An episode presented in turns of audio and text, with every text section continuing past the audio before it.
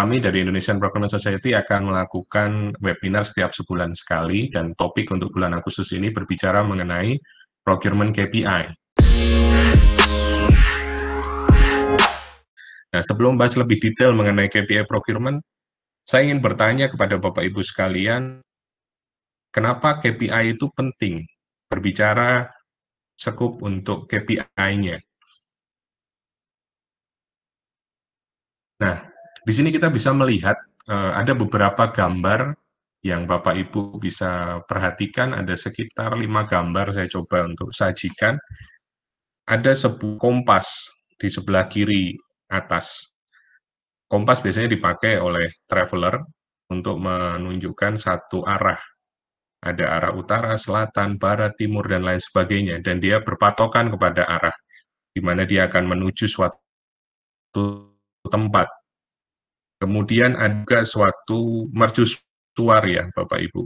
Bapak Ibu tentu tahu fungsi supaya mereka bisa melihat tujuannya, terutama e, menghindari area-area yang banyak terdapat batu karang, sehingga kapal bisa karam. Dan berikutnya ada kaca spion. Kaca spion mobil ini biasanya dipakai oleh pengendara untuk melihat di belakang apakah kondisinya aman sehingga dia bisa mengambil keputusan apakah dia bisa belok ke kiri atau ke kanan dengan aman. Nah, berikutnya juga ada dashboard semacam speedometer atau odometer dari sebuah mobil yang biasa kita mungkin lihat ya. Di situ ada pengukur untuk kecepatan, di situ ada mungkin kondisi kita dalam berkendara apakah modenya adalah eco atau tidak berlebihan, kemudian eh, fuel yang kita miliki saat itu ada berapa, dan itu sebagai pengambilan keputusan si driver itu apakah dia perlu memacu kendaraannya, apakah kondisi fuelnya aman, bisa tiba sampai tujuan dengan baik. Dan gambar berikutnya kalau kita lihat sebelah kiri bawah, itu ada satu termometer ya. Termometer ini untuk mengukur suhu ruangan biasanya. Biasanya kita pakai untuk mengukur suatu suhu ruangan, apakah suhu ruangan ini terlalu panas sehingga kita harus menyalakan kipas angin atau mungkin harus menyalakan AC. Di situ ada satu pengambilan keputusan. Saya ingin dari Bapak Ibu memberikan satu sharing. Bapak Ibu menjawab pertanyaan saya di atas. KPI itu diwakili oleh gambar yang mana menurut Bapak Ibu? Silakan Ibu bisa ketik di kolom komentar yang tadi disampaikan Winda.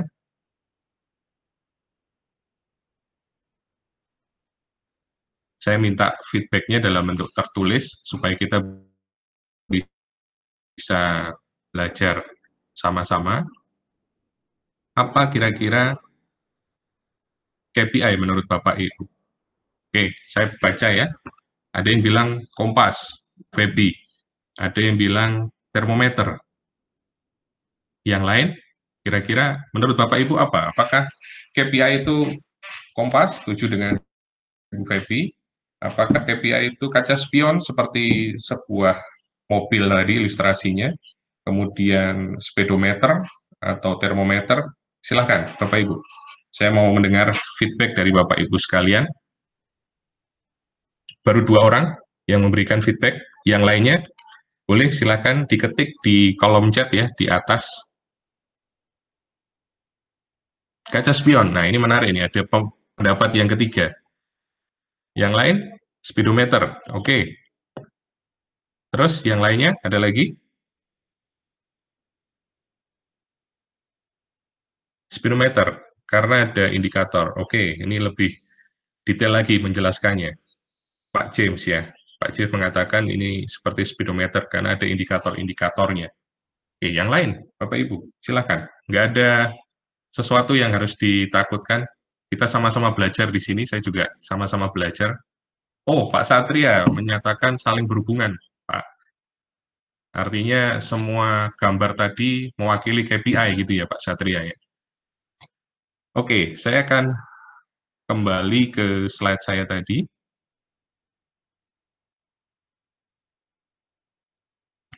Sebentar, saya kembali ke slide saya. Oke.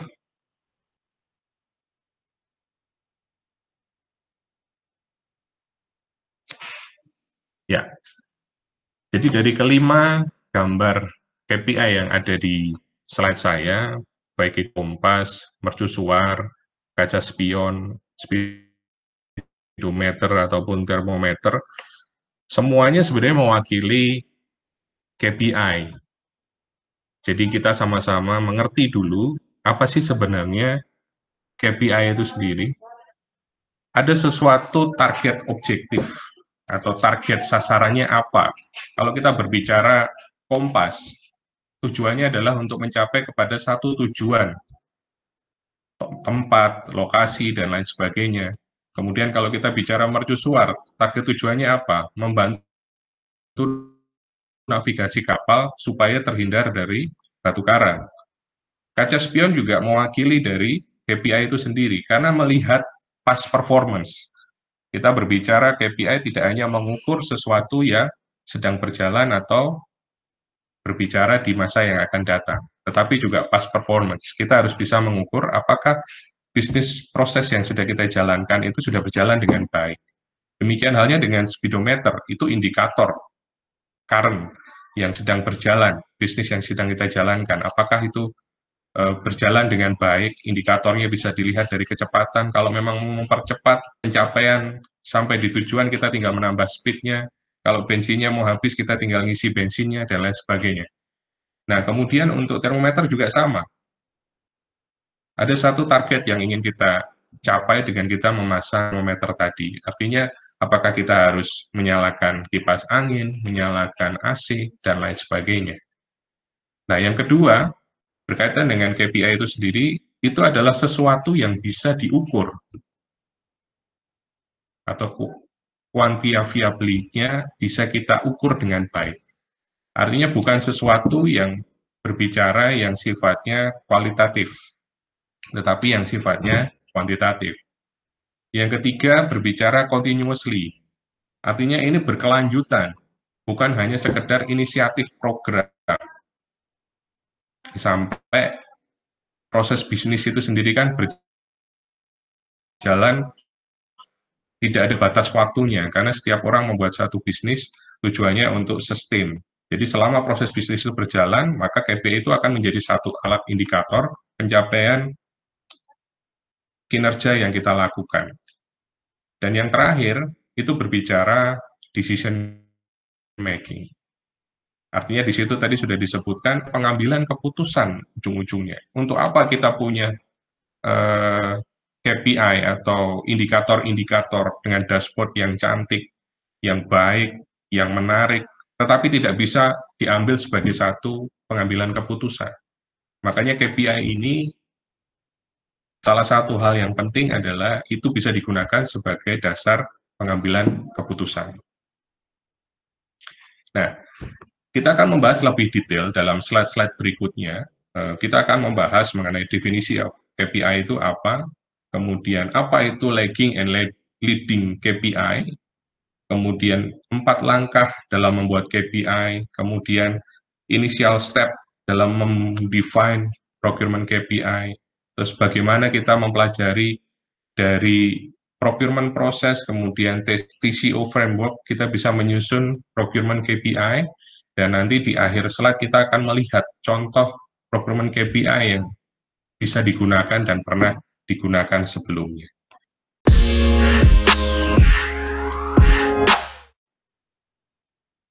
Nah, yang pertama kita akan melihat apa itu key performance indicator menurut beberapa orang. Di sini saya ngambil beberapa uh, source, ada tiga source ada tiga definisi yang mereka sampaikan. Yang pertama, eh, dari simple KPI, source itu mengatakan bahwa KPI adalah suatu cara pengukuran yang biasa digunakan untuk mengevaluasi performance dari sebuah organisasi terhadap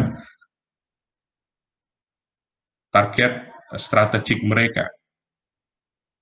Kemudian ada yang menyampaikan bahwa KPI adalah critical indicator yang berbicara melihat perkembangan uh, hasil yang diinginkan.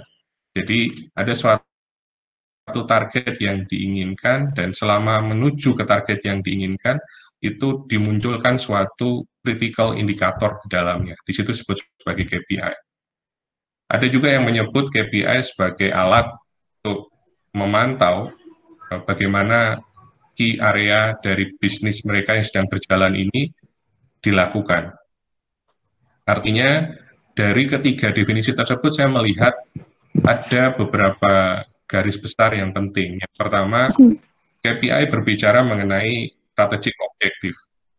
Kemudian KPI berbicara mengenai hasil yang diinginkan.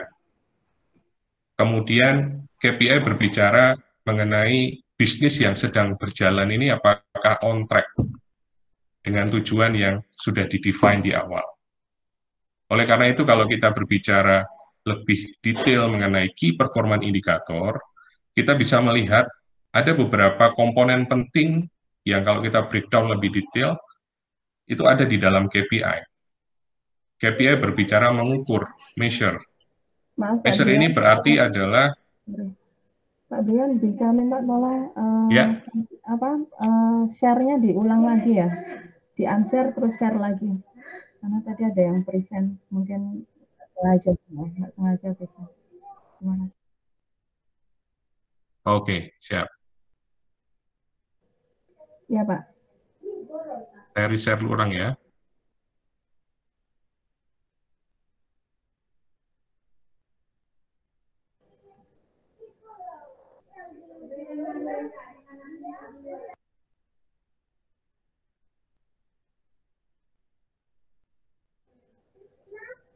Ya, oke. Okay. Di definisi. Saya bisa lanjut di sini.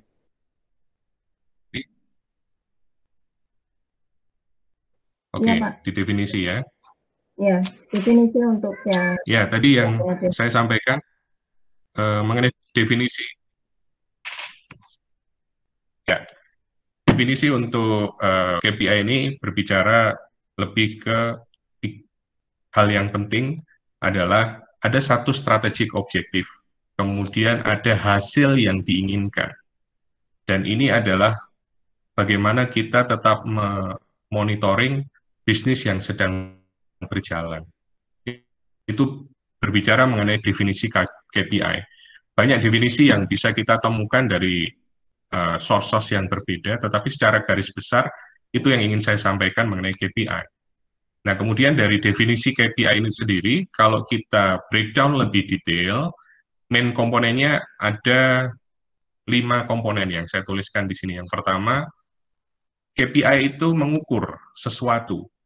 Di sini apa yang diukur? Berbicara mengenai deskripsi dari objektifnya. Yang kedua, berbicara mengenai target. Target ini berbicara mengenai kuantitatif data yang akan dicapai yang harusnya dicapai. Itu berbicara objektif di atas. Bagaimana kita bisa mencapai objektif di atas? Maka kita men-set up yang namanya target berupa kuantitatif data. Kemudian yang ketiga, berbicara source. Source di sini artinya bagaimana kita bisa mendapatkan data tersebut. Data di sini bukan sembarang data, karena data ini harus berbicara valid dan objektif. Yang keempat, berbicara frequently atau periode reportingnya. Kapan kita akan uh, report dari KPI ini, data yang kita peroleh ini. Terus yang terakhir, yang kelima, berbicara mengenai parameter. Parameter adalah satu batasan atas nilai dari target yang ditetapkan. Ada batas minimum, maksimumnya, dan apakah performa yang kita lakukan saat itu sudah baik atau buruk, itu akan muncul di dalam parameter atau kalau kita sebut lebih detailnya adalah threshold for target.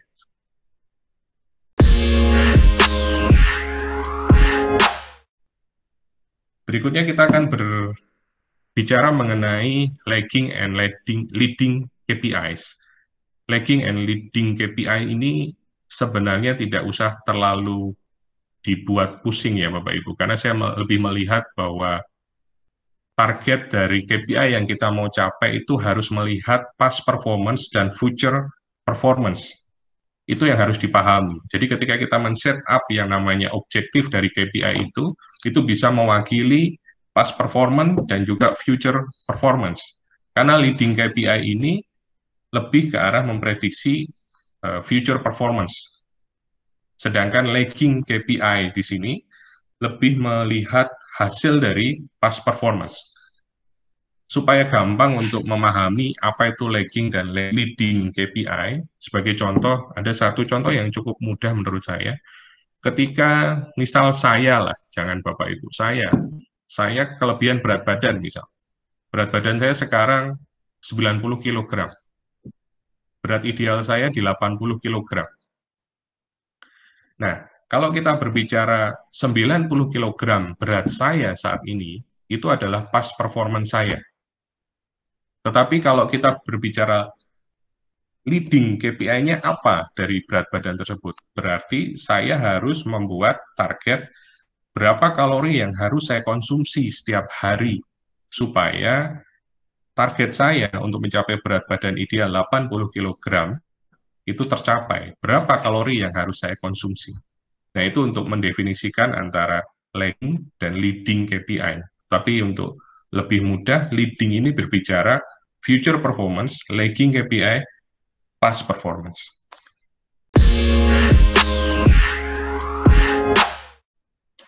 Nah, berikutnya kita akan membahas mengenai empat cara untuk meng-create KPI. Ini cukup simpel, tetapi bisa dipakai buat rekan-rekan, Bapak Ibu sekalian, untuk memahami step-step membuat KPI. Ini saya ambil dari simplekpi.com. Nah, dia ada empat langkah yang dia sampaikan. Yang pertama adalah establish a clear objective. Artinya di sini adalah mendefinisikan dari company objective. Procurement ini adalah bagian dari satu perusahaan. Saya bicaranya sebagai procurement department. Tentunya perusahaan itu punya target besarnya apa, goal besarnya apa. Misal sebagai market leader, market leader, oke, okay. di dalam perusahaan ada bagian procurement, ada bagian sales. Tentu masing-masing bagian punya objektif yang berbeda.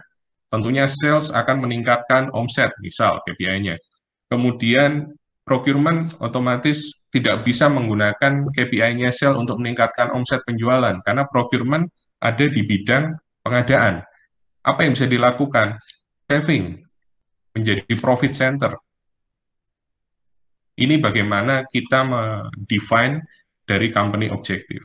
Bagaimana kita melihat company objektifnya apa, sehingga kita turunkan di dalam departemen procurement objektifnya seperti apa. Nah, berikutnya berbicara mengenai outline the kriteria, artinya ada satu kriteria spesifik dari objektif yang sudah kita tentukan tadi terkait dengan Departemen Procurement contohnya. Kemudian yang ketiga berbicara mengenai collect the data. Bagaimana mendapatkan data. Nah, tadi saya sampaikan bahwa ini harus clear bahwa data yang kita ambil ini adalah sesuatu yang objektif.